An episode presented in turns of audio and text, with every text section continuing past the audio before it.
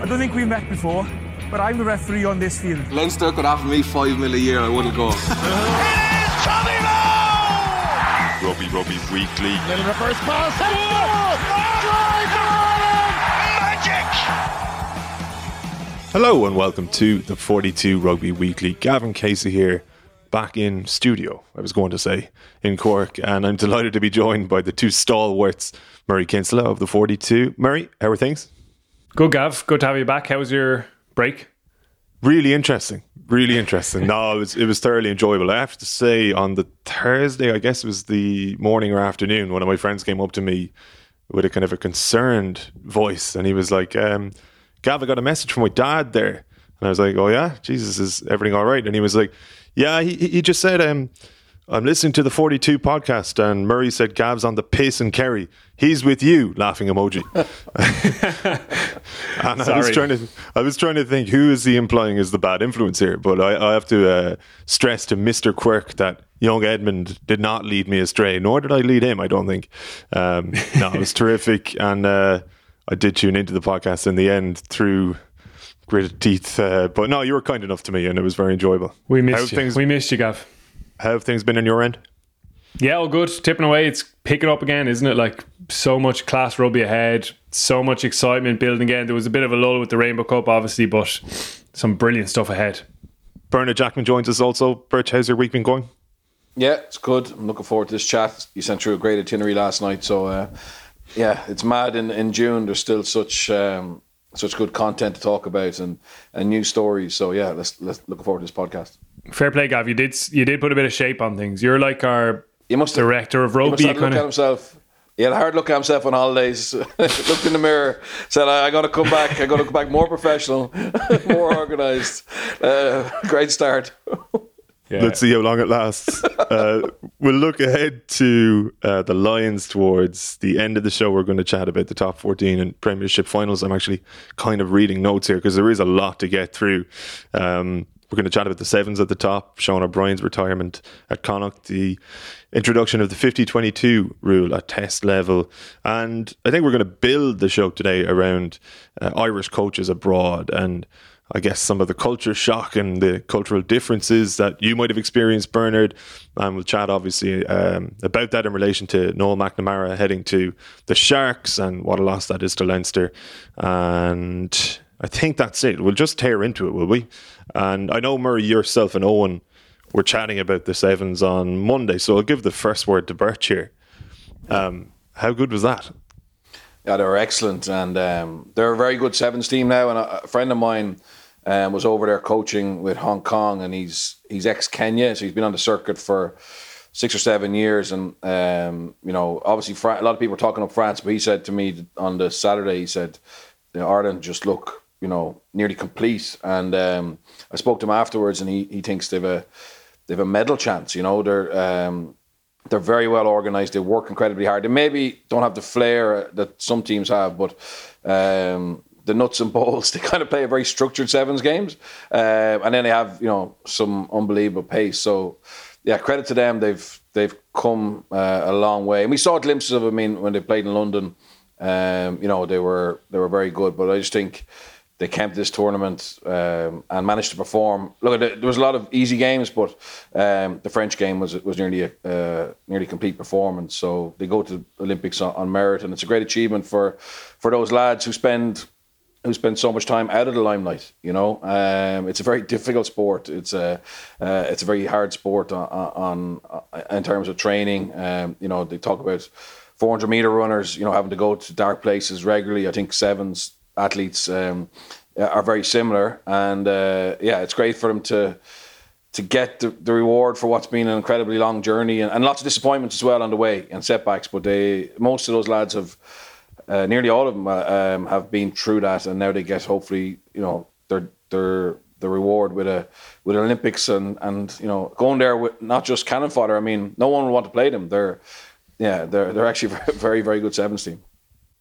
what struck me, Murray, was I guess the jubilance afterwards, but also going back to something we were talking about a few weeks ago, like the like naked authenticity of these people in their interviews and how refreshing it was to hear just like the raw emotion of it, but also Billy Dardis pointing back towards like um, not only the people who got him there, but the fact that it's been a journey for a lot of those guys. Like uh, many of whom have been kind of cast aside by clubs over the years or released, and uh, at the end of the day, when the dust has settled, when they're down the pub in in twenty years' time or whenever, they'll be able to point back to 2021 and be like, I played in the Olympics that year, you know, and, and that's just a, a crazy culmination of a crazy journey for a lot of these people. But you got an email from uh, our famed member Kalon, and while we can't get to all of the things in the email this time around because it's a pretty busy show, I thought he made a really interesting point about that Sevens team, as he put it, like potentially fixing rugby's image problem in this country, which is which is strongly worded, but again something we've referred to in the past, where there are a lot of people from outside of the rugby bubble who detest the sport. And what I noticed with the sevens team qualifying for Tokyo was a lot of Olympic aficionado friends of mine who either work in the media or peripheral to the media. They were overjoyed by watching this uh, team qualify and they are the people who we're talking about who would describe Ireland beating the All Blacks as a friendly or say they're the, the third best team in, in an eight team global game, you know, or sorry, uh, third best team in Europe in an eight team global game. And I think it might just help actually, as, as Kalon was asking, to uh, draw eyes towards a version of the sport, but also towards people who seem like really likable characters who are going to be on this most prominent stage over the summer. Absolutely. I've had exactly the same experience with people who aren't even that into 15s rugby, kind of flagging that this has happened, sending me on the highlights and saying this team is is pretty cool. They play some great stuff. And you're right, they're so likable as a as a bunch. People who've had like real setbacks in, the, in their rugby careers in terms of not getting provincial senior contracts, not even getting into academies, some of them, um, and taking a different avenue and making sacrifices for like these guys are on a maximum 18 grand a, a season salary. So they're not like top professional players where they're earning mega bucks to, to play. They're, a lot of them are, are working or studying alongside doing this, and they're genuine Olympic athletes in, in that sense. They've been just chasing that goal, uh, and now they've got it. You've got people like Jordan Conroy as well, who I think Kalon mentioned in his in his email, who's just a refreshingly interesting guy. And he was late to rugby. He was in his late teens when he took it up in Tullamore and what an incredibly exciting player to watch, uh, and a guy who who backs himself, who has a bit of confidence and and knows he's shit hot at the moment and, and is enjoying that, and and that's what is enjoyable to engage with as well. Like hearing him talking about rinsing defenders is is fun, it's enjoyable, um, and the I suppose bond that that group has because of their shared experiences, both in terms of setbacks individually, but also as as Bernard mentioned collectively, like they missed out on the on the 2016 Olympics. They missed out on the World Series agonizingly at the first time asking in, in the Hong Kong qualifier. And they're just like, it's a cliche in rugby about brothers and being like a family, but these lads literally live uh, on each other's hips. They're together all the time. They really care about each other. I suppose you get that with a smaller squad as well. And it is going to be a, a really interesting story over the summer. Like the qualifying has been such a big thing, but imagine they got on a bit of a run over there over the course of the, the two or three days. It'll be really picked up on by people who aren't even, as I said, into 15s rugby. So it's a, re- a real big opportunity for for the for the sport as a whole, and I'm just so excited to see how they get on now. Bert, when I was watching Conroy's uh, interview afterwards, I immediately thought the O'Donovan brothers. You know, he has that kind of appeal to him, like that yeah. sort of salt of the earth type uh, character, but also quick witted. And I mean, even the interviewer, it seemed, was struggling to hold it together and ask the questions because he's just not your regular interviewee. And like, again, when you've got a whole country watching, um, this is a massive opportunity for these guys as well to become household names, if you like, in a sport that wouldn't necessarily be a household sport. Yeah, absolutely, and it's it's effectively down to their commitment, and obviously there if you put good structures in place, but. Uh, you know, as Murray said, it's not easy stay on that voyage and uh, and stay on that journey with no guarantee um, you know, no guaranteed pot of gold at the end of the rainbow. I mean, it was, you know, the whole qualification system for, for the Olympics. They had one setback, and then they were basically having to commit probably another year of their life you know, on, on low wages, um, giving up, you know, alternative opportunities to, to stay in it. And, um, you know, and, and they managed to perform. And I, I just think, I think there's lots of good characters in Irish rugby. Unfortunately, with the, with the provinces, we don't really get to see it so as much. Uh, I think the sevens, by their nature, um, uh, they they tend to be more um, I don't know freestyle in terms of their career options. They you know they they're on a you know they they're committing to this journey. There's a lot of travel. They're they're good lads and, and they're coming from like a lot of different backgrounds and, and maybe some of it, the the rejection they've had earlier in their career because some of them have started as 15s players, very good 15s, underage players, and then you know those setbacks have have may, maybe helped them kind of realize and be comfortable who they are. If that sounds that sounds a bit over the top, but they're just very comfortable in their own skin. Um, they're not afraid to show their personality, and uh, yeah, look at Irish people warm to, to to charismatic people, and, and particularly when when they're doing great things on a on a sporting field. So uh, yeah, it's going to be brilliant. I, am looking forward to look. Look at I, I am a fan of sevens, even though I'm not a fan of the idea that it's a guaranteed pathway. Um, but I think in its own right, it's a phenomenal sport. And um, you know, I'm really looking forward. I really enjoyed last weekend, um, and I'm looking forward to seeing these guys, um, you know, go to Olympics and and they genuinely, you know, they genuinely have a have a chance of doing something because um, they're they've got depth, they've got a huge amount of experience, and you know, they have three or four players I think who could who, who are now recognised worldwide as being you know top end sevens players, which is which is incredible. What a summer ahead. Yeah, we said last week that it w- like the sevens hadn't re like there'd been an investment from the RFU, but it hadn't really grasped the consciousness. But like, look what we just saw happen last week. It, it was the watershed moment, and everyone's awake to this now. And I mean, it was interesting. I spoke to Ian Fitzpatrick, one of the originals, during the week uh, for for a piece this weekend on the forty two. But one of the things he said was was fascinating to me. He said, from his point of view, the guys who come into the program and gone on to fifteen success they always talk about like my passing's better, my tackling's better because of sevens. His perspective was that they actually got a bit of a chance to kind of back themselves, be a bit of a an individual at times, gain more confidence from beating people one on one or defending one on one, and that it was actually that mental side of things that he saw improving those guys. And and I mean, you look at the likes of Shane Daly and Hugo Keenan, Jimmy O'Brien, they absolutely got that out of the program as well. So I think it's brilliant that those original guys are, are getting the the reward now, but lots of people have benefited along the way. In other news and kind of more somber news, we heard obviously during the week that Sean O'Brien of Connacht is retiring at the age of 26 due to uh, concussion. And it's difficult to know what to say, Murray, about something like this, apart from just wishing Sean well and sort of lamenting the reality of the situation. Captain Ireland at the 2014 Junior World Championship, made 60 appearances for Connacht and describes himself in his statement as one of the lucky ones, which I guess is a one way of looking at it. He got to play at the top level, but to see a guy's career cut short, it's just another reminder, really, of how um, precarious a career it can be. I guess.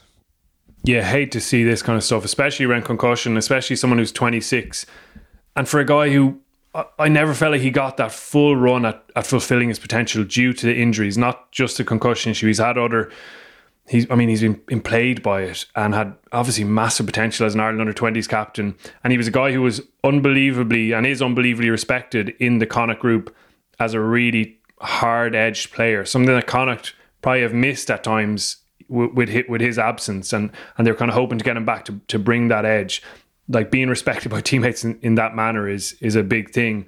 And it's just a pity we'll never get to see the the full extent of it. Obviously it's 100% the right decision if that's the medical advice and you back a guy like that to be a success in, in whatever he chooses to next in terms of hopefully staying around the game a little bit and, and contributing something there, but but also outside of rugby. Um, yeah, it's it's it's horrible seeing this kind of stuff, and we wish him all the, the best with recovering from that uh, and getting on with his life. He's achieved an unbelievable amount in the game, even with that lack of luck around injuries. Um, so congrats to him on his career.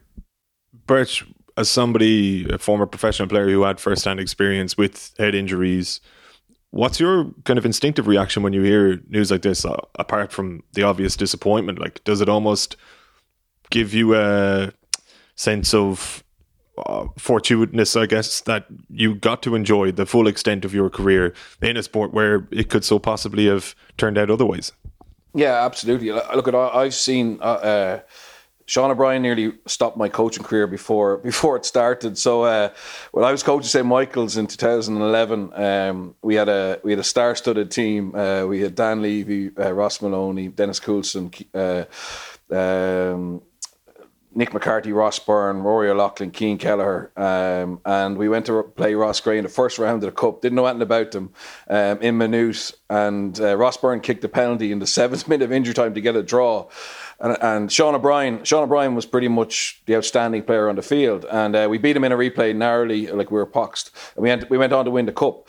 Um, so I, have been following him since then, and uh, he yeah, he's just an outstanding player. He he's not a flash player, or he wasn't a flash player, or you know, um, you know, wasn't going to get a lot of man the matches. But he's the kind of fellow you'd want to go to war with, and I think that's why he's so respected um, by everyone who's played with and against him. And uh, but uh, yeah, absolutely, I was very fortunate to, to get a, a, a long career.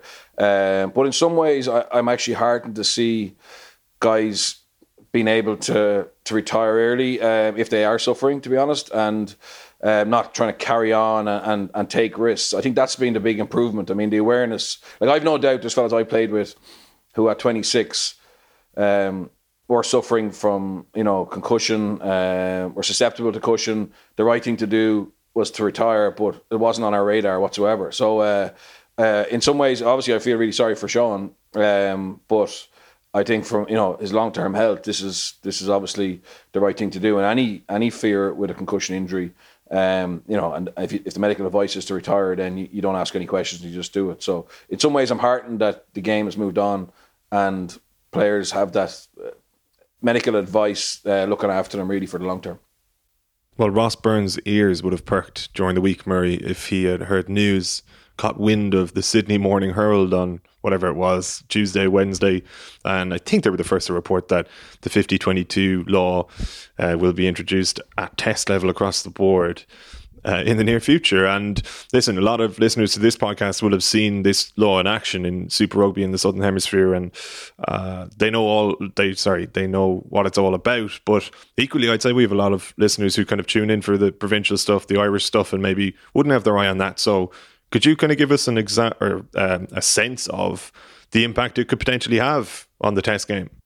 Yeah, so the law is essentially if you kick from within your own half and the ball bounces in the field of play and then rolls into touch inside the opposition 22, you will get the throw into the line out, which is obviously a, a drastic and unbelievably advantageous change to the game if you're if you've got that tactical kicking quality.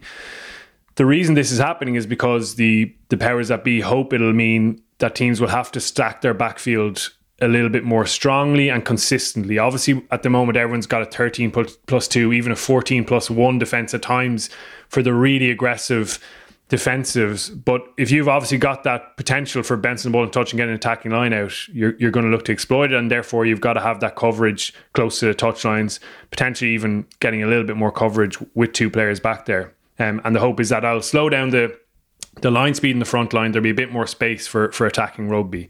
Um, so that's how it works in in practice in in thought rather in theory. In practice in Super Rugby, we didn't really see it being effective, but I think Australian Super Rugby was the worst place in the world to try it because they haven't got a kicking expertise there. They're really catching up in that domain of the game. They've never had a willingness or desire to kick, and only recently I think we're seeing them open their eyes. And even in the last couple of years, you didn't see teams trying to exploit this try law as it was there.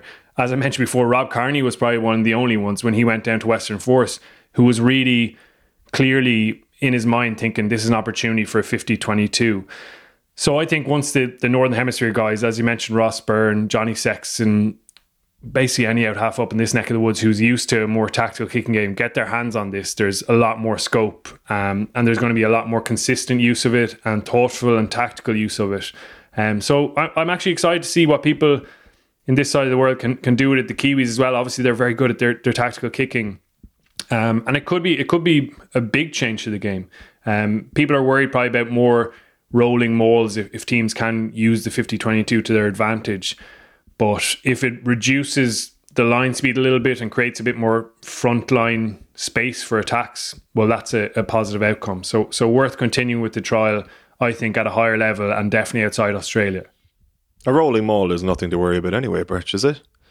one of the rare beauties in life.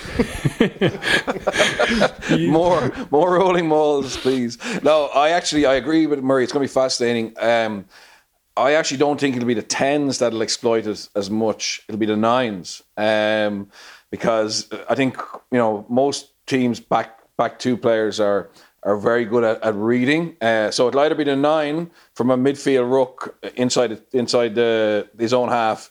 Uh, and we saw, I don't know if anyone saw England France in the under 20s. There's uh, the Leicester nine, Jack uh, Van Poortvliet, gave, yeah, did two brilliant kicks that would have been 50 22s um, from, from midfield rucks.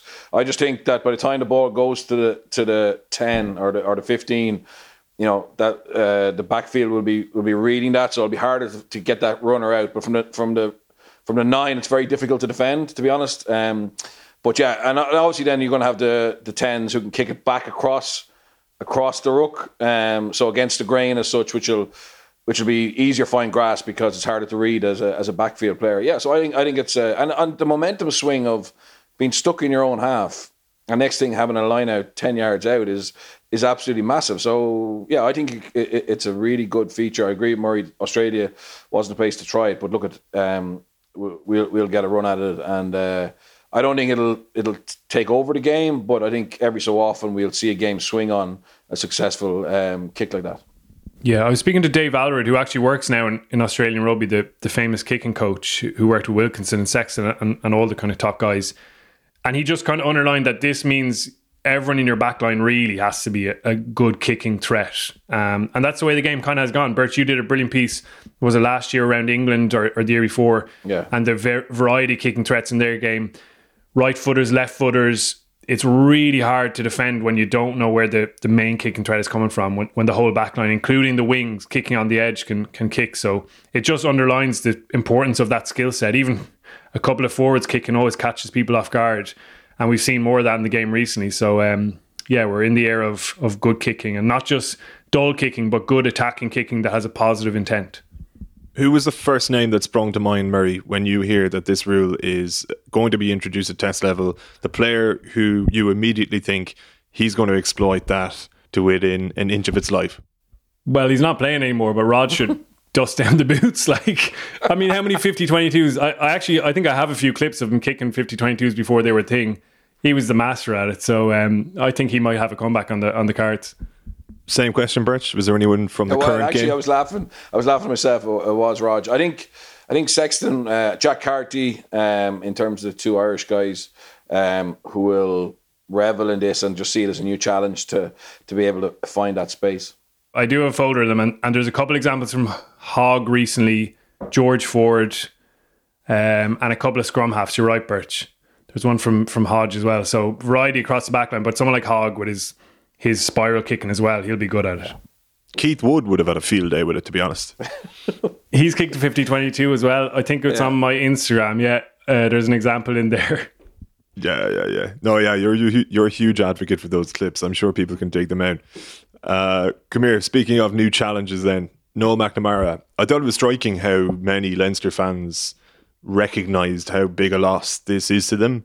And uh, his departure was greeted with like real sadness from what I saw, just in comment sections and online and things like that. And uh, this is a really exciting opportunity for him at the same time, Murray, isn't it? I mean, we kind of just love to hear Irish coaches going to play their trade abroad and challenge themselves in a completely different environment to that to which they're accustomed. So it doesn't really get much bigger than joining a former Super Rugby franchise who we're going to be seeing a lot more of in this neck of the woods. It'll be really exciting to see how he tries to pick apart the Irish provinces and how his perspective on that is from the outside. And I'm sure the conversations he'll have with guys back here after those games will be fascinating for them as well a really exciting opportunity and, and something really different. And uh, it'll be brilliant as as a ambitious young coach as he is to add another string to his bow. He had that stint in New Zealand for a couple of months. He has done the twenties, obviously all those developmental roles, running a schools program as well. And a guy who definitely serves as a bit of inspiration to a lot of coaches out there, given he didn't have the, the big kind of playing background, professional playing background. But is it a really impressive character? Anytime I've interviewed him, I've been really impressed with his, I suppose, strength around the actual coaching and teaching and working with people as, as much as the tactical and technical stuff. he loves a John Wooden quote, and he loves, uh, I suppose, studying those kind of great coaches. Um, and I suppose he's kind of it's it's a shame that his course is kind of run here in Ireland for now. There wasn't an opening for him in Leinster. There was a bit of chat around Felipe Contepomi going at one stage, but he's staying on, so that opening wasn't there. And then the other provinces had filled their their kind of slots that opened up. Dan Soper is going to attack coach in Ulster. Connacht obviously got their staff in place as well, and I mean, it, it it does look like he's at that stage of his career where he needs more senior responsibility. So so he's got it abroad, and and by all accounts, it sounds like the RFU have kind of been part of it, and hopefully he'll be obviously kept in in, in contact with on a regular basis. That if something does open up back here and he's doing well with Sharks, he can reintegrate into the system. But he's going to learn a huge amount over there. Brett, you caught wind of this story pretty early on. What was your kind of immediate reaction to hearing it? Yeah, look at I, I love seeing um, player or coaches back themselves and and and take the opportunity. There's a very small number of performance coach um, job opportunities in Ireland. So performance is, is obviously working with the with the senior provincial teams or the or the national team. Um, and there's a lot of very good coaches working in the what I would call as development coaches. So working in the in the pathways, working in the academies, and I think it's you know certainly from my dealings, I'd say I'd say ne- nearly all of them have have ambitions to to try it as a performance coach and uh, have a have a have a shot at it. And um, it's so hard to get that opportunity in, in, Ireland, particularly actually. I think it's nearly sometimes harder from within because if you're doing a good job in the in the academy, um, you know it from a strategic point of view, it's a bit of a risk to promote you to the performance team um, and and risk you know the the pathway starting to um, slow down a little bit. So it's it's sometimes you, you need to go away, um, prove yourself as a performance coach, and you know have that experience at the top level, uh, and and be able to come back with that point of difference. And I, I just wrote down a few names. Like we're very lucky in terms of Irish coaches abroad. Um, you know, obviously Felix Jones, uh, the Boks, Mark McCall, Saracens, Declan Kidney, London Irish, Jerry Flanny, Har- Harlequins, um, Kieran Campbell got to Ealing, Nigel Carroll Glasgow, Jimmy Duffy will end up abroad, uh, uh, I'm sure. Jonathan Bell, Worcester, Rog, and Donnacha Ryan in La Rochelle, Prendy in Racing, Jeremy Davidson, James Coughlin in Brive, Noel Mack in, in Sharks, and Alan Clark in Seawolves. I'm probably missing a few, but like that's a that's that's nearly as many coaches are coaching professionally here, you know, in, in the four provinces uh, in terms of numbers. And uh, I think I think it's great. I think they're they're going to be getting adding value, getting experience, uh, which they may bring back, or if not, they're just living their dream of being a, a, a pro coach and getting to, to live in different parts of the world and, and experience different different things. And um, yeah, I think the added the, the nicety of this one is that the the Sharks are going to be back here playing um, playing in the URC, which is we're not going to lose touch with him, um, and you know he's it's going to be very measurable in terms of of what he's doing. For example, if you're coaching defence in Super Rugby, you know it, it's it, it's not always ideal as your next step back into being a defence coach in the Northern Hemisphere. So, but I think the fact they're playing this competition um, will be great for him. And I think I, I tried to hire him to become a backs coach in Clontarf in about 2010, and I met him in Kylie's, and uh, he came in with like folders worth of. I think he'd every session he'd ever done. He's very very organised, and um, you know that's a that's probably what everyone says about him uh, is his his organisation ability, his his management, and and now with this role, it's different than being an academy manager. It's different being head coach of an under twenties. it's given him the chance to just focus on, you know, the minutiae of attack and backs, and you know, uh, you have to go from having a real um, kind of global look to just looking after one area and be measured on, on that. So it's going to be a fascinating um, challenge for him. Uh, but yeah, like Durban's a great place to live, um, and it's a it's a brilliant brilliant opportunity for for him uh, professionally, but I think also from a family point of view to to live in Durban for whatever a couple of years or, or for, for longer um, and become a, a, global coach, you know, um, which is hard. Um, I think it's it's it's it's class, and I love seeing him do it. To be honest, like I've had a lot of players and coaches who've come to me saying, "Oh, can you help me get this, that, and the other?" Um, and I'm desperate. I'm hungry. I, I, want this more than anything. And then they, when the pre- when the opportunity comes up, they don't back themselves or jump. Um, and that's very frustrating. And um, I know one player I helped, and uh, he went away recently, and he only lasted three days. He came back. So, like, that's very frustrating when they're telling you that this is the be and end all, and they do anything to get there. The reality is, a lot of people won't, you know, and, and all those names that I've mentioned. Um, and and it's easier for some when you're going to like you know a big club and and there's going to be a really good infrastructure. But some of those guys I mentioned, you know, they went as uh, in minor roles and they've had to to dig in and and make it happen. And and uh, it wouldn't be easy. You know, there won't be uh, you know a limousine waiting at the airport for you when you when you go to a lot of these clubs as a as an assistant. Um, you're pretty much fend for yourself. So it's not easy, but yeah, it's great to see people take that opportunity and and want to to get better and, and improve themselves. Was there any limousine waiting for you outside Kylie's? I'd say any new fans we've gained through sevens, we've just lost in that moment. Sorry, yeah. Nah, I'm joking. Stereotypical. That, uh, yeah, we're, we were all good. We didn't get eggs thrown at us when we came out. No one knew who we were, so it was, it was fine. Mm. Birch, just on the actual transition, I guess, from being a coach in this country to moving abroad, something you know very well. I know you were in France and Wales. He's going to South Africa, but uh, you would have you no doubt know plenty of coaches, um, South African coaches, coaches based in South Africa. How much of a change can you expect culturally, not in terms of the two countries, but in terms of rugby environment, in terms of uh, approach to match preparation, coaching, that kind of thing? Yeah, I think it can be difficult. It's, it's obviously not as difficult as France because of the language. But having said that, you know, there's a strong chance that people in his building will speak Afrikaans uh, in front of them, and you know, so it's not it's not completely um, easy either from a language point of view. Uh, some of their first language will be Afrikaans, even though the Sharks will be more European than than the the teams on the high veld. Um, there will be players there uh, who speak Afrikaans, you know, having coffees, etc. And English won't be their first language.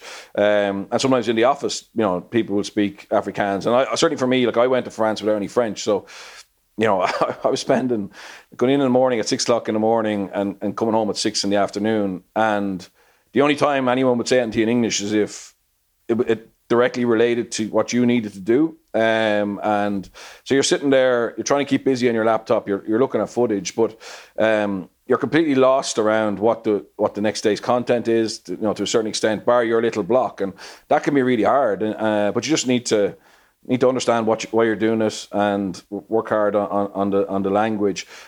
For Noel, there's going to be a bit. There's a lot of sorry, yeah. There's quite a few coaches pissed off in, in South Africa that he's got this gig. Um, so that's that's something to look at. He can't get worried about that, but there will be scrutiny on him because um, a lot of coaches feel that the pathway is blocked as it is um, because of quota uh, restrictions. So for a non-South African to come in, um, you know, there's going to be eyes on that, uh, and and uh, absolutely, I uh, I think the Sharks are, are 100% right to find um, the best the, the best coach for the job. But I, I, do know from my my contacts there, there's you know, and there's always politics and there's always bitchiness. But certainly, I've been shook by. Uh, well, I suppose it doesn't happen very often. Very, it's very rare um, I know Eddie Jones went to the Stormers. Um, there has been a few consultants gone in and out, but in general, South African teams are coached by South Africans, so there is probably a little bit of scrutiny on on them there. Um, the Sharks aren't anywhere near as well organised as the Irish under twenties would have been, or um, or Leinster would be. So that'll be a, a challenge for him as an assistant coach, wanting everything to be really structured, really organised but it's not your job to do it. Um, and understanding what you're going to be measured by, which is obviously your your tax success, your your your backline success, and that can be frustrating um, if you if you can see things that can be done better. And obviously, you know, you'd like to be in an environment where everybody's everyone's opinion is used and and they, and it's about making the team better. But sometimes some some coaches, head coaches, or heads of performance you know, they get challenged by that as well. So it's it's a really much, and you're dealing with people you, you don't know anything about, you know, bar maybe the interview process. So uh, whereas obviously in Leinster, you know, he will know all the people in the IRFU, he will know all the people he's working with, and he'll know their personality types, and you know how much you can push, etc., etc. So that's all, but that's all brilliant. I mean, that's brilliant for for uh, your development as a person. It's brilliant for your mind, you know, um, facing new challenges. But yeah, it's, it's unbelievably exciting. Uh, but it certainly won't be easy. You know, it's certainly not easy going into a group of players who, who, who don't know anything about you and you know proving to them that you're you're going to make them better. That's that's fascinating, and the fact that the cultures can be so different. And you mentioned trying to catch up on French and and and fit in, but obviously you went from that assistant role to to being the head coach. Like, what were the keys to finding the balance between adapting to what's there and staying true to what you kind of believe in? Yeah, I, I made a big mistake. I, I should have kept coaching. I think um, I think I should have taken responsibility for for an area of of um, of our performance. And um, uh, to use a business jar- uh, term, I was kind of a helicopter view. So um, I was got caught in a lot of stuff that was nothing to do with rugby, um, and that's that was the big thing for me is that you know your your day becomes about HR, it becomes about um, media, it becomes about sponsors, it becomes about obviously dealing with players' issues, and that's that is core part of it. So that's not that's not a drag in your time, but um, I certainly feel that uh, for me to be, uh, I would have been better served.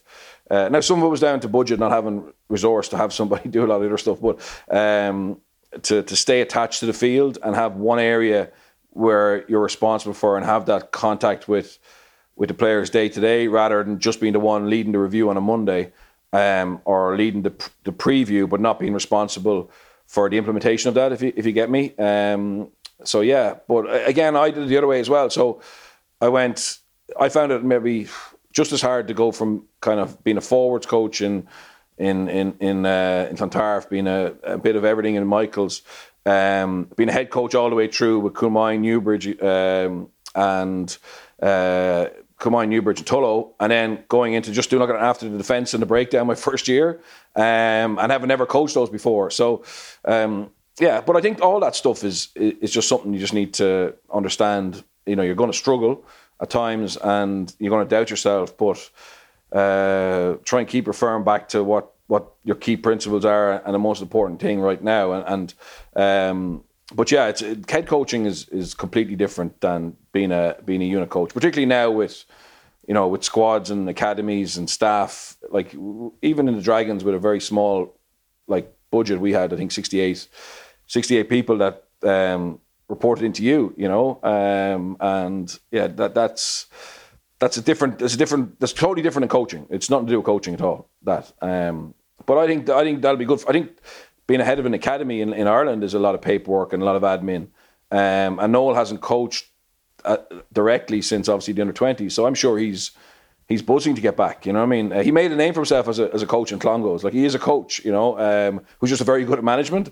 Um, so I, I think this will be brilliant for him to focus on attack backs without all that other nonsense that can get in the way and just see how good he can be as a as a as a specialist coach. Yeah, and as you mentioned, Gav, at the start, it is it is a loss to the Irish rugby system for, for now. It's it's incredible the number of players you'd speak to who'd mention him as a kind of key influence in their careers, and and they are such important roles. Like having really high quality personnel underneath the limelight is is almost as important as the guy who's in charge at the top and getting all the headlines because they're so key in the development of the players at such a crucial point in their career. So that'll be a big appointment for Leinster, obviously. But I always find it fascinating when people come back in with different experiences. Even you look at uh, Ian Costello's coming into Munster after being in England. You listen to Ron O'Gara speaking about what he's learned, obviously in very elite environments in, in Crusaders, has had a massive impact on how he is as, as, a coach and and the kind of experiences you would have known in, in France as well, Bernard. So it definitely adds something when people go away in any aspect of life, really. Um, and all the more so in coaching, where cultures and and norms can be different because we do loads of good stuff in Ireland, but we have a very kind of structured way of doing things, and, and it can be eye opening seeing um, a different uh, method. Just to bring you back to something you were saying earlier, Bernard, about how you could join a new setup and expect it to be as organized as previous setups, or, or rather, you'd want it to be, and it's maybe a bit of a shock to the system to see how it isn't. Was that a big challenge for you, maybe even the biggest challenge outside of a language barrier in France, the the France, the I guess the the sense that you knew what kind of good looked like, or you knew what a club, um, how a club should operate. You go over there in a kind of a say a smaller role in the grand scheme of things and can change things yourself overnight, you can probably see a lot of things that the club is actually doing wrong, but that you can't really affect. You can only sort of operate within your role for the time being.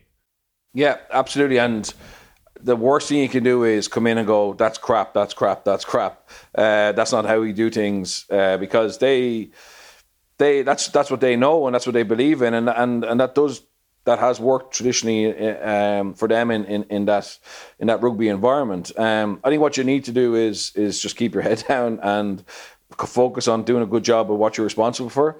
Um, build trust, build confidence, and then slowly at the right time, um, you know, add your opinion, but not in a in a condescending way, um, and uh, as a as an alternative point of view and, and a, a, discussion point. Um, and that's, but yeah, you got to be able to deal with that. I think, like I've seen so many foreigners go to France in particular, uh, other yeah, go to Japan as well, um, and they go in with a you know blinkers on, and you know it generally doesn't lead to to success. I think you need to find a balance and a mix of of what's really important in, in that culture, um, to, to, to that nationality or, or to that group, and obviously the the things that you feel can can really move the dial in terms of performance. But the ones that are only going to make a marginal effect on the performance, or you know, you're not sure. Well, give up on those. You know, give up on those. Don't try and change everything. I mean, we um, so I'll give you a simple, stupid example, like Coca Cola, right? So, uh, um, like Coca Cola is a big part of, or maybe maybe less so now, but like even up to four or five years ago, um, for team lunches, like they they, they want a Coca Cola, like whatever, right? And um, again, like it doesn't make any sense. It doesn't make any sense nutritionally, but like if Diet Coke came out or sparkling water they'd be banging the tables, you know, until until they got the coke, whatever.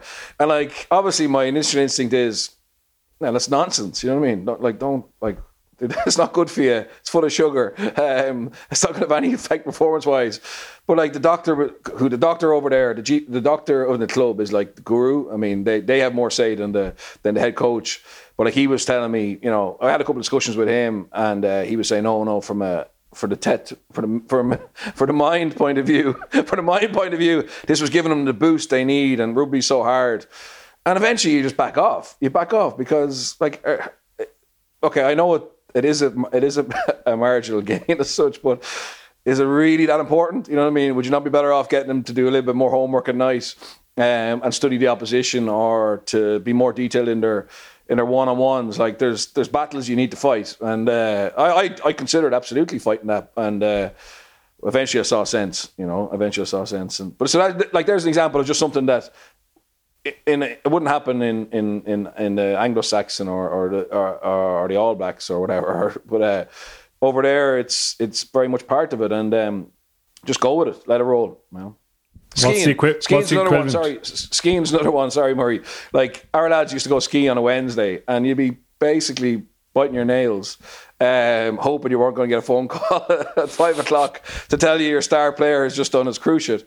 But we we were like that was part of it. You know, you, you if I had told those lads they couldn't ski, you know, there would have been anarchy. And and it's not the case of giving in all the time, but um, you know, we knew we weren't near the beach. We knew to recruit players, retain players being allowed ski was was one of the things we had in our favour. So you have to let it roll, but it, it doesn't make sense. You know, it, there's a reason why everyone's contract in Ireland you're not allowed to do dangerous sports. You know what I mean? Because um, you know it's uh, it's it's risky, but some of those things you have to just kind of accept. And, and as I said, it, it's not you don't worry about them, but you just accept it. What about when the shoe's been on the other foot a little bit, Birch? If you've identified a squad that needs a little bit of a lift, have you ever organised any offbeat, uh, I don't know, bungee jumps, helicopter rides, that kind of thing? Yeah, no, look, I think, and actually, I spoke to um, I spoke to a friend of mine who's, coaching a team who, who are in the top 14 next year, and it's going to be difficult for them uh, on Wednesday. And he, we talked about my first year in Grenoble when we got promoted from from Pro D2, and um, uh, over there. Um, team spirit and team cohesion is is really important because it's a very long season, particularly if you're down. You know, if you're going to be at the bottom of the table, um, you're going to ship some hidings, and there's a lot of pressure then on those those home games, those games against the uh, concurrent direct, the teams you have to beat to stay up. Um, so you're basically you're playing within a, a league within a league, or maybe a league within three leagues. So you're playing for that 14 to 10. And so anyone in, that you think is going to be in that, you have to beat them, um, at least at home and possibly away. Um, so there's massive pressure, you know, for those weeks. And um, yeah, so we would have, in fairness, my my my old boss Fabrice Landreau was very good at this. I mean, at the start of the season, he would map out, you know, 12 or 14 activities that we would do um, during the year, and we would do them regardless. You know, you, you often hear of teams you know, they, they lose two games, there's an emergency meeting and, and they're gone off somewhere, um, you know, on, on, on some kind of excursion to try and regain the team spirit. Whereas I think you're better off actually saying the start of the year, look, at we value, you know, we're going to have fun, we're going to enjoy it, we want to spend time together. And in August we're doing this, in September doing this, In October doing this, and we, to be honest, we did a lot of stuff up in up in um, up in Alpe because they were a sponsor of ours, and uh, um, yeah, so we we go up there for two or three days uh, and uh, in in the middle of the season really and, and the lads had let loose and, and coaches let loose and it was um, it, it, was good fun but we did other stuff like we helped um, pick grapes you know so every year we we were part of the harvesting of grapes for wine and then we had we like the lads some of the players would would smash the wine with their feet, you know, in those big buckets, and like, and then we'd have a lovely, lovely meal and wine. Like, yeah, whatever, like wherever you are in the world, you got to try and tap into into what's what's in that 40 mile radius, you know. Um, but yeah, yeah, we uh, yeah the Dragons we, we had no money for a preseason tour, so uh, we had Ceri Ceri Jones uh, was, a, was my forwards coach, and he had a farm in Usk, and all we could get was basically camping on his farm, and uh, we started at four o'clock bonfire, which by seven o'clock was a dead duck. Uh, it was disastrous, and uh, so the World Cup was on. The, the World Cup was on down to town, and um, we had to. So the lad said, "Look, we're bored out of our minds here. Whatever. Uh, can we go down and watch the World Cup?" So we said, "Okay, right." But we had to trek through a forest. We had to cross over a river, um, and then we got into Usk, and we had a bit of a pub crawl, which was fine. But think about the reverse journey, right? Coming back, crossing through a river, going through oh. a forest. Yeah, put it this way: we were lucky everyone was found the next morning. Yeah. that all that all sounds unbelievable. But just remember, Leinster will soon be able to bring their players to a whitewater raft, whitewater yeah. rafting facility in the city centre. So we've we've got it all here. Those marquee names from abroad that you were talking about recently that Leinster haven't signed, that will be the game changer. You can be sure of it. what a, before we move on, Murray, what about yourself when you were playing down in France? Any kind of wacky trips or team bonding exercises? I mean, I, I played for a club that couldn't even afford to put us on a bus, really, to be honest. So they just stick us in the bar. Uh, everyone would have their own 30 pack of fags and that, this would be the night before a match or an away match uh, and get stuck in. Um, so yeah it wasn't as glamorous as going skiing or anything like that. We just got into the clubhouse and they just let us uh, have free reign. It sounds pretty glamorous in a 1970s france kind of way. Uh, we, we were talking about irish coaches settling in abroad and adapting to foreign culture. And to be fair it's not as big a leap maybe for jerry flannery at harlequins but I think it was the defining image of that game, certainly from an Irish point of view. Flannery bouncing up and down in the stands after that remarkable comeback. And we'll chat about that final now, uh, Premiership final, Murray, which is what? Is it Saturday? Is the French one tomorrow? We'll chat about France as yep. well. But Exeter Quins, uh, first and foremost, just great to see Jerry enjoying himself so much, isn't it? Well, I mean, who didn't enjoy that game? It was well, Bristol in the end, obviously didn't. It it was a ridiculous game of rugby. Uh, one of the most enjoyable I can remember seeing for several years. Just the nature of Bristol's initial burst, brilliant attacking rugby, and then the comeback, obviously, just absolutely stunning. It seesawed and went this way and that way into extra time.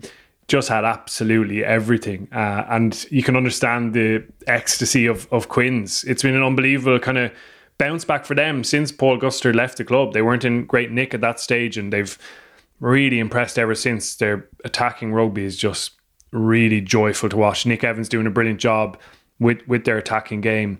And it'll be fascinating to see how they go against the established force of Exeter, who are so good at grinding opposition out, so good at being really ruthless and clinical when they get into your 22. Um, but Quins will feel that their attack can can cut any defence. Um, and I'm fascinated to see that kind of match up in styles. And as you say, there's a, there's a great example. Jerry Flannery doing really well as a coach abroad. Obviously, John Muldoon and Conor McPhillips in Bristol were left absolutely devastated from from giving up that really strong position. But it is going to be another absorbing final, I think, and it's hard to look past Exeter, but you just can't wait to see Quins have a real rattle at it. Just to touch upon those Bristol lads and Pat Lam at the helm, Bernard, when you do forfeit a lead like that in a game as important as that, do you have to almost just leave the players to it for a while before even addressing it, or do you come straight back in a Monday and say, "Here's where we made an absolute hames of it"? Like that feels like a really devastating one to me that I wouldn't, as a player, want to even be hearing about a few days later.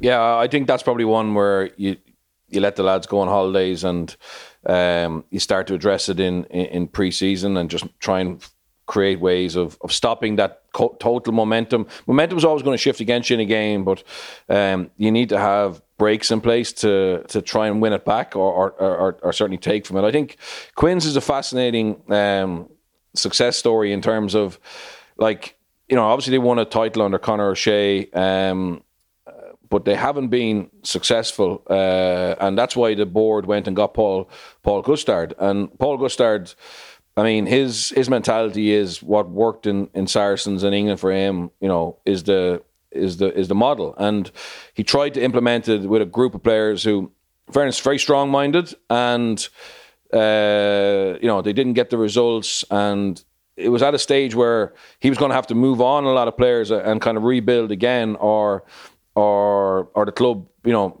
he moved on from the club, and you, you often see an emotional. Um, rise, you know, a couple of weeks for a couple of weeks after a coach um, leaves. But in fairness to Quins, you have I have to give them massive credit because they have stuck to their they've gone back to the tradition Quins tradition. Um, which is play and attack, which they had under Conor and I've always kind of had, um, which they'd lost a little bit under Paul, uh, which is more around kicking game. But they've actually added mental strength and, and real resilience, which they haven't had over the last five or six years, you know. So um, if they could go win it now, I think I think it's look at it's it's it's not player run, it's not coach run, it's it's everybody obviously got together, you know, when when when Gustard left and spoke about the need to react properly to it and get better. And you, and you see guys like Marcus Smith and Don Dombrandt as the new generation of Quins, and then obviously you know you've um, you know you've still Danny Care and uh, you know as the and uh, and a few of the other kind of guys who are legacy players there who may get to finish their career with with a trophy now. It's a it's a phenomenal opportunity for them, but I think it's it's brilliant to see them back to where they were at, uh, or sorry, back to their true philosophy, but that wasn't winning them trophies. Uh, they they seem to have added, uh, getting them to finals even. They've added a little bit more mental strength. to come back from twenty eight 0 down is is phenomenal, particularly against a team like Bristol who who can go score again. You know, Bristol have, off, have been involved in a lot of high scoring games, um, but they've come out the right side of most of them. Just watching the end of that game, Murray, and the kind of reserves of energy that Harlequins found, and I know adrenaline and that old word momentum do contribute to this as well. But my mind immediately wandered back to that week when Jerry Flannery was talking about the Pro 14 being weak, and then Ulster absolutely hockeyed them in the Challenge Cup because ultimately Quins forfeited that competition for all intents and purposes by playing a second string experimental kind of team and it paid dividends, or at least it seems to have paid dividends by sacrificing that tournament. You kind of have to, like, it kind of felt distasteful at that time, even though you know, understand completely why they're doing it. But now, in the cold light of day, in a Premiership final, kind of against the odds, you have to say it paid off, probably. Mm, they have managed it really well since the, the turning point of the season and the change in staff. They've clearly had a goal, and, and as Bernard says, they've had a clear identity that they followed that the players have absolutely embraced.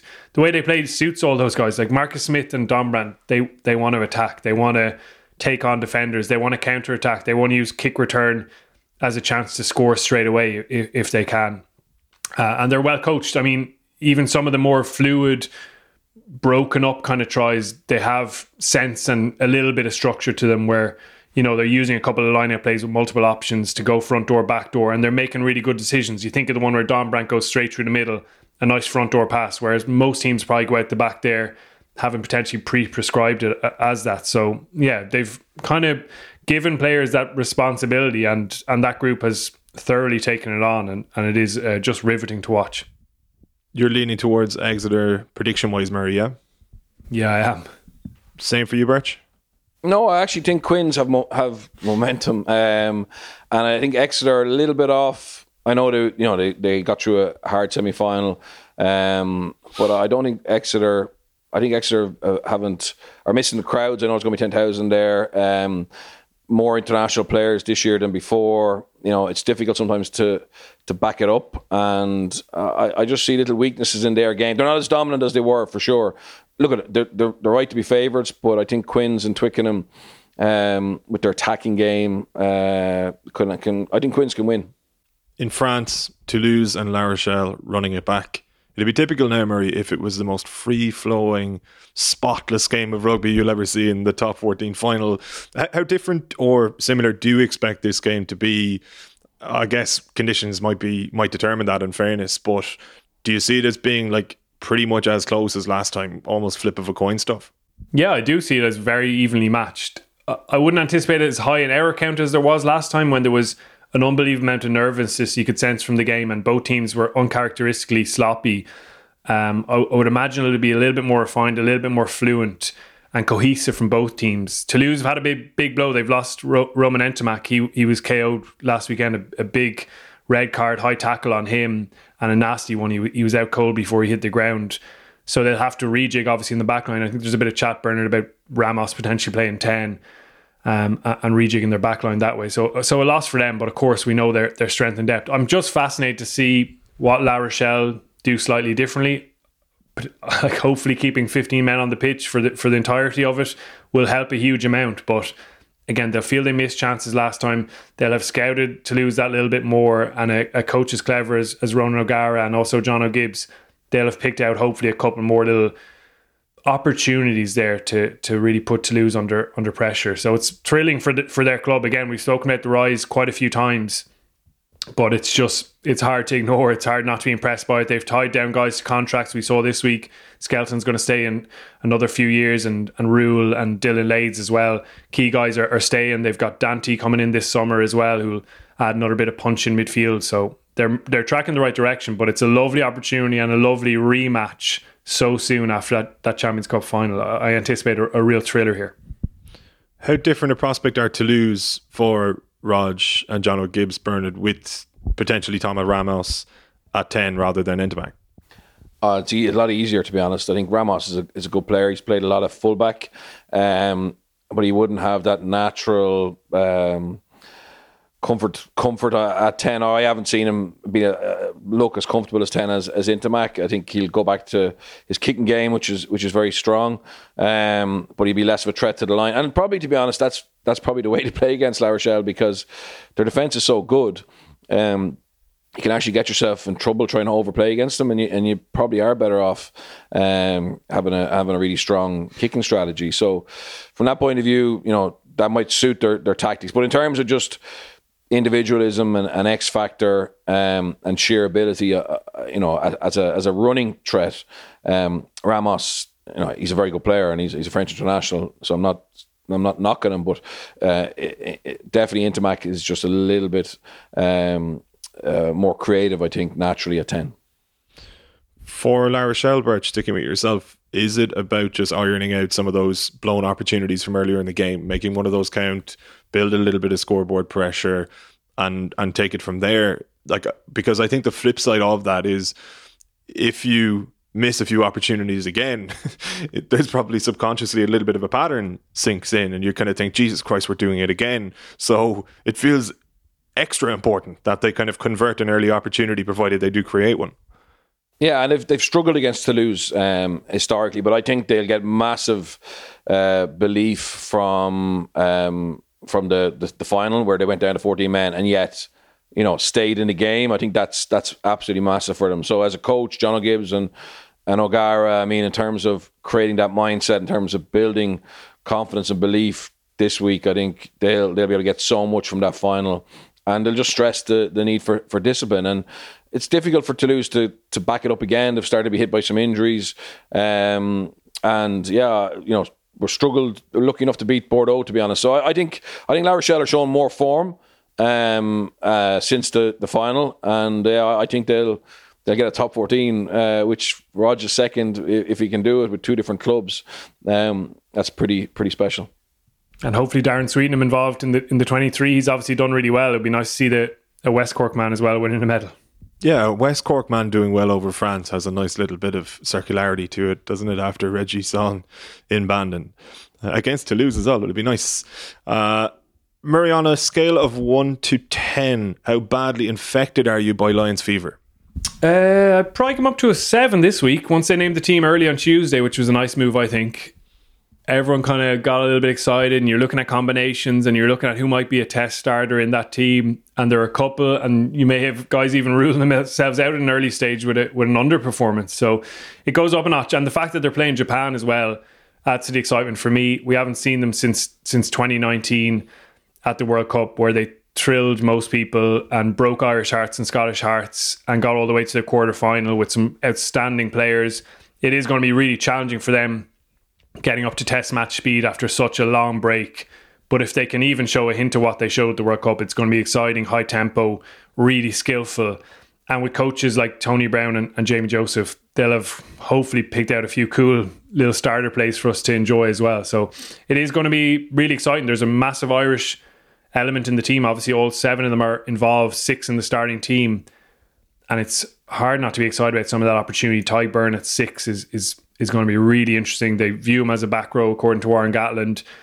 The Aki Henshaw centre pairing, and he's again Gatland's really excited about that, calling uh, Henshaw a world class midfielder this week, and no one can disagree with that. So there's loads of loads of reason to get excited. They're flying out on Sunday for the tour proper, but this is a nice fixture with what sixteen and a half thousand people in the stadium as well, just to get us started.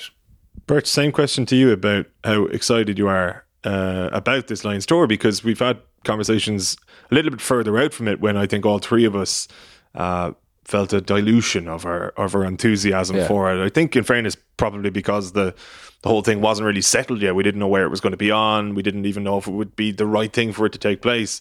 Maybe the jury's still out on that one. But are you in the mood now?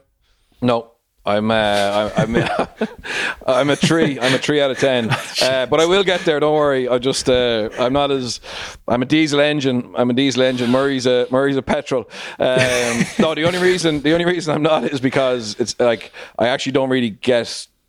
I can see the purpose of these pre-tour games, um, but just I, am knee deep in under twenties at the moment, uh, who are playing Wales on, on, on Friday night, and obviously the Premiership final, the top 14 final. And yeah, I, I, will get absolutely on the on the Lions bandwagon, but uh, just you know, I want to I want to be see them on the plane and then having a full tour squad and playing against South African teams really. And obviously, you know, there's there's still going to be distractions of under twenties in Ireland playing USA and Japan, but yeah, at the moment I've I've prioritised the the other competitions that are kind of mid flow or, or wrapping up. Day by day kind of guy. You're doing a Harlequins on it with the Lions tour, are you? Uh, but what what about from Japan's point of view, Bernard? I'm sure you can appreciate it through their lens. You, you saw Kotaro Matsushima talking earlier in the week about how this is a once in a lifetime game for him, and as Murray says, we haven't seen any of them at test level since 2019, and this is one for the grandchildren from their point of view, isn't it? Like and I always think back of like was it 2005 they played Argentina in Cardiff full house? And I do kind of like it from the other side's point of view that the non-traditional uh, or the countries that the Lions don't tour get a shot at them before they make that journey. No, hundred percent, and Japan have earned this given uh, through their performance at the last two World Cups, and they've been so unlucky that COVID has has stopped that that that chance to to play against the big boys more often. So absolutely, look at. I do appreciate it. it's a huge thing for for them and a huge honour, and they they deserve it. Um, and I am looking forward to seeing them play. I mean, in fairness, I have been watching as as Murray has some of the um, some of the Japanese league, uh, so they have played. Um, uh, their domestic players have played uh, much more than say the South Africans have played uh, that we saw play for the Bulls against Benetton. Um, so they, they shouldn't be as you know as cold as as the South Africans were. Um, you know they've got brilliant coaches. Uh, they play a, an unbelievably attractive um, style of rugby, and I think they can. They'll you know they they'll definitely ask questions from a from a defensive point of view for Steve Tandy. Um, he's going to get challenged against Japan in a completely different way than he will by the Boks. You know, but so in some ways it's actually not ideal preparation at all because um, there's no there's no team they're going to play, or, or, certainly the test matches are going to be completely different in terms of the the game plan that the Boks are going to throw at us. But yeah, it's it is a it's a fitting reward for Japan given um, given what they've built. And I suppose again, it's it's it's another chance for them to to show the world, you know, that this this is their team that deserve to be at the top table and playing prestigious uh, fixtures against you know the tier one countries. That's why they're so important. Like they're arguably the most important nation in Test rugby at the moment because they've kind of broken that ceiling and they've split up the just the the standard and status quo in World Cups, and we so badly needed that. I, I think there, there needs to be a huge push to keep them at that top table, give them a fixture against Lions, give them really good tests every single year, so that they can keep growing and improving. Because we need more teams that are capable of getting into quarterfinals of World Cups. We need teams that can knock off Ireland and Scotland in pools, and not just that they're going to qualify out of it every single time. It, it, it was too predictable for too long, so it's massive, and their league improving as well that would be fantastic to see. So um, I totally agree. It's a it's a brilliant fixture for them. And and speaking to, I was on the call. Now, in fairness, it was all through Japanese with interpreter, but I was on the call with with Himeno, Himeno and and Matsushima, and they're just both really excited just to get this opportunity. Himeno played the Trans Tasman final last weekend, where he did the haka pre-match. He was speaking about that, said it was a, a very cool experience. And then he jumps on the plane, and 24 hours later, he's in Edinburgh and he said he was pretty tired, but he said this is an opportunity I, just couldn't miss. So so he's there and ready to play. Uh, this means a huge amount to them, and yeah, can't wait to see just how how they turn up. What kind of performance do you want to see the Lions produce, Murray? Um, that would get Bernard up to like a five or a six. Well, as cohesive as yeah, I don't know. I don't know if we're going to get him there d- this week, but uh, as cohesive a performance as, as, possible. These guys have been in camp for two weeks now. In fairness, the the Exeter players have, have the the final, but most of the guys who are playing this and starting this week have been there for two weeks. They've bedded in the game plan. They've got a bit of cohesion off the pitch as well. Um, so I don't think it should be completely rusty from them. These are guys who played high intensity matches in, in the Six Nations. Some of the play, Irish players haven't played for five or six weeks, but they should be fresh and, and, and raring to go. I think their approach will be well will be different to what they tried to do to South Africa. Absolutely, Burns mentioned the differences in style and approach there. Japan's line speed isn't as high. Their kicking game is different to to South Africa's. Um, less contestable, probably um, and they play at a higher tempo. So you've got to adapt, and you don't want to give away too much of your strategy for for South Africa as well. Like they'll be working away on that completely in the background. I don't know how much we'll see of that against the the Japanese. Obviously, you're going to want to test out certain elements of it, but it'll be a, a different strategic approach. One of the most important things is those combinations I mentioned, like Murray and Dan Biggar. That has the look of a test starting halfback combination there, and if they start this tour well, then they'll have that momentum onto onto the plane in, in, to South Africa and, and into the tour. Um, and then in the back row, I'm excited to see the guys like Beirne and Conan, who a lot of people probably wouldn't have in their starting test team, just get a chance to to show exactly what they can do and, and impress Gatland and and bring that kind of momentum they've carried into tour all the way over to South Africa. So there's loads of little bits there. Even Iain Henderson, what a Six Nations he had. He's beside the tour captain in the second row. He'll probably be calling the line out. So there's responsibility there. And first impressions are, are so important. Bad first impressions can be really telling. Like that history tells us that about the first Lions game of the of the campaign. Players who underperform there don't really get a shot. It's a it's a narrow window, so you've got to put your hand up. I know it's going to be a busy few weeks for yourself, Mer. Do you want to talk listeners through what's coming up for the 42 members over the course of the Lions Tour and Ireland Summer? Yeah, absolutely. So uh, just to flag up what we're going to be doing, members at the 42.ie if you want to join up. But basically, we'll have video reviews every kind of Monday with myself and Eoin Toolan going through clips of the weekend, Lions, Ireland, under 20s, whatever it may be. Uh, we'll have post match podcasts every, after every Lions game on the Saturdays, also the two Wednesday fixtures. We'll have two Rugby Insiders emails a week for members on um, Tuesdays and Fridays. The, I think that's the editor of Sports, Joe, just interjecting there. Sorry, that's the, it's the post the postman, the dreaded postman. I'm well used to it here. Um, and also, we'll have a couple of live events. We'll be jumping on on a Zoom call with members, having a chat with them, answering questions, doing a couple of analysis bits as well. So, really getting people involved um, and getting their questions, and, and they'll drive our coverage. So, loads going on across the board. As Bernard mentions, it's not just Lions. There's Ireland matches, which are going to be really interesting. Under 20s, loads of other international rugby as well. And yeah, we're going to try and cover it as comprehensively as possible. So um, members at the 42.ie. Yeah, looking forward to the couple of live events, especially. They've been really good fun to do as much as it's not quite Liberty Hall Theatre or wherever, just getting people on Zoom and having a chat, three of us, has been really enjoyable. So we'll do that soon. Uh, Bernard, thank you as always. Yeah, thank you. Just quickly, I, would urge the listeners to to keep an eye out in the under twenties. I think um, you know they started really well the weekend. Um, some outstanding players. They haven't played a lot of rugby, you know, so they're not probably um, fresh in our minds, or uh, you know, we're not as as familiar with them as we were the previous two generations. Uh, we can't get to see them live, obviously in Cork, but uh, yeah, I think they're shaping up nicely, and, and and I know a lot of people like to see the the next Craig Casey or or John Hodnett or, or, or Thomas Ahern. Um, and yeah, uh, they're playing Friday night against against Wales in, in what should be an interesting game. Who caught your eye in particular last day, Birch? Uh, was absolutely outstanding. He has an offload game, which I haven't seen an Irish back row uh, at that level have uh, for a while. Very comfortable, very explosive. Uh, Soroka and Shane Jennings. The, the, I know there's a feature on the 42. Outstanding hurler, a fullback for for Galway minors. Um, he only got a bit of good ball in the second half, but uh, he looked he looked quite excited. We know about Osborne. I mean, I, I, for me, it's kind of trying to find I see guys who I haven't seen play for the provinces really, um, and yeah, uh, yeah, I, have obviously seen Soroka play last year, but Kennellan uh, and Shane Jennings um, and Carl Ford at twelve kind of grew into the game, uh, very quick, very explosive. So they were the ones who, and obviously the, the, the, front row, both front rows, the, the starting front row and the, and the sub front row were were superb, um, which is great to see.